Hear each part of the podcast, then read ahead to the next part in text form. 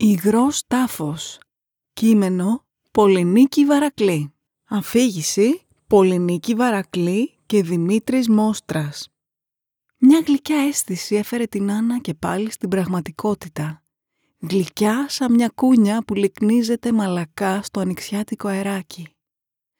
Την επόμενη στιγμή είδε το νερό να γλύφει το παρμπρίζ. Όταν κατάλαβε που βρισκόταν, τα μάτια της άνοιξαν διάπλατα.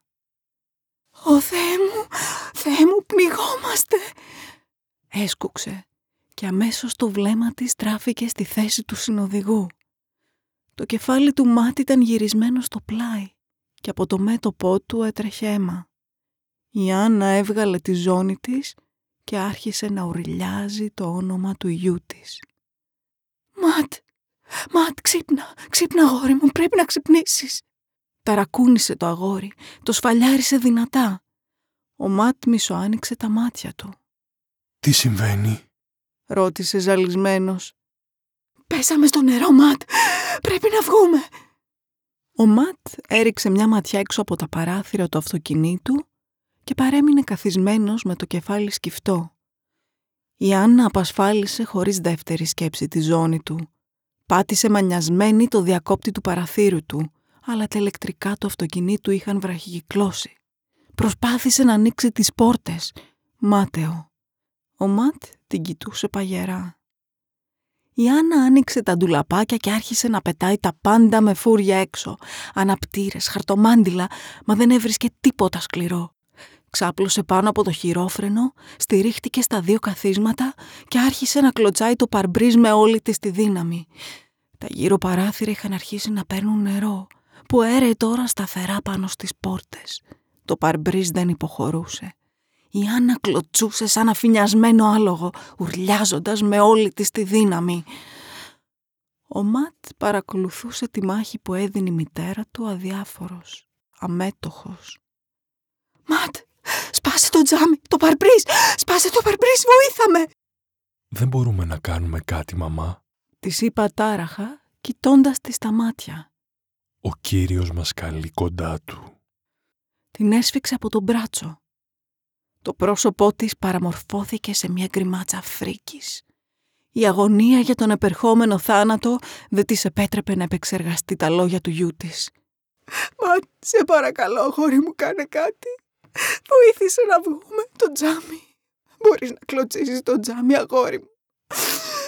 Τα κλάματα και η απελπισία πνίγανε τη φωνή της. Το παγωμένο νερό της λίμνης άρχισε να συσσωρεύεται στο πάτωμα του αυτοκινήτου. Η Άννα δεν μπορούσε να μιλήσει.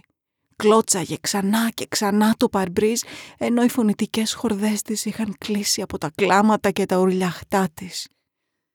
Έσφιξε τα δυο της χέρια σε γροθιά και άρχισε να κοπανάει το παράθυρο του οδηγού γονατισμένη στο κάθισμα που ήδη σκεπαζόταν από νερό.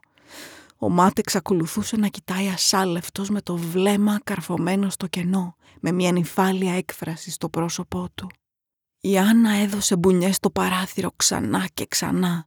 Τα χέρια της σκίστηκαν και το νερό που έρεε ανεμπόδιστο στο εσωτερικό του αυτοκινήτου ξέπλαινε το αίμα της. Τα χέρια της μούδιασαν και με κάθε της ακόμα γροθιά έτρεμαν διαλυμένα από τον πόνο. Κάθισε ξανά στη θέση του οδηγού. Το νερό έφτασε στην κοιλιά της. Κοίταξε τον γιο της, ο οποίος φαινόταν σχεδόν να χαμογελάει. «Γιατί αγόρι μου, γιατί το έκανες αυτό» Ο Ματ την κοίταξε παγερά. «Ανθρωπάκια σαν και σένα δεν θα καταλάβουν ποτέ το μεγαλείο του, τον καινούριο ελεύθερο κόσμο που μας περιμένει όλους, απαλλαγμένο από μαρτύρια και υποκρισία. Η Άννα τον κοίταξε κουνώντας κατάπληκτη το κεφάλι της πέρα δόθε, μην μπορώντας να αρθρώσει λέξη. Ακούμπησε το τσακισμένο της χέρι στο κεφάλι του και προσπάθησε να του χαϊδέψει τα μαλλιά, αλλά δεν μπορούσε. Το σώμα της τουρτούριζε ανεξέλεγκτα από το παγωμένο νερό που είχε φτάσει ως το στήθος της. Έκλεισε τα μάτια και άφησε τον εαυτό της να παραδοθεί στο βαθύ σκοτάδι. Ψέλισε με κόπο ένα μικρό τραγούδι με το οποίο να νούριζε τον Μάτ όταν ήταν βρέφος. μέχρι που τράβηξε την τελευταία της ανάσα. Ακούσατε το διήγημα «Υγρός τάφος». Κείμενο Πολυνίκη Βαρακλή. Αφήγηση Πολυνίκη Βαρακλή και Δημήτρης Μόστρας. Φίλες και φίλοι, ελπίζουμε να σας άρεσε η σημερινή ιστορία μας. Μην ξεχάσετε να κάνετε εγγραφή στο κανάλι μας για να μην χάνετε ούτε μία ιστορία. Είναι εντελώς δωρεάν και βοηθάτε το κανάλι μας να αναπτυχθεί. Καλή συνέχεια!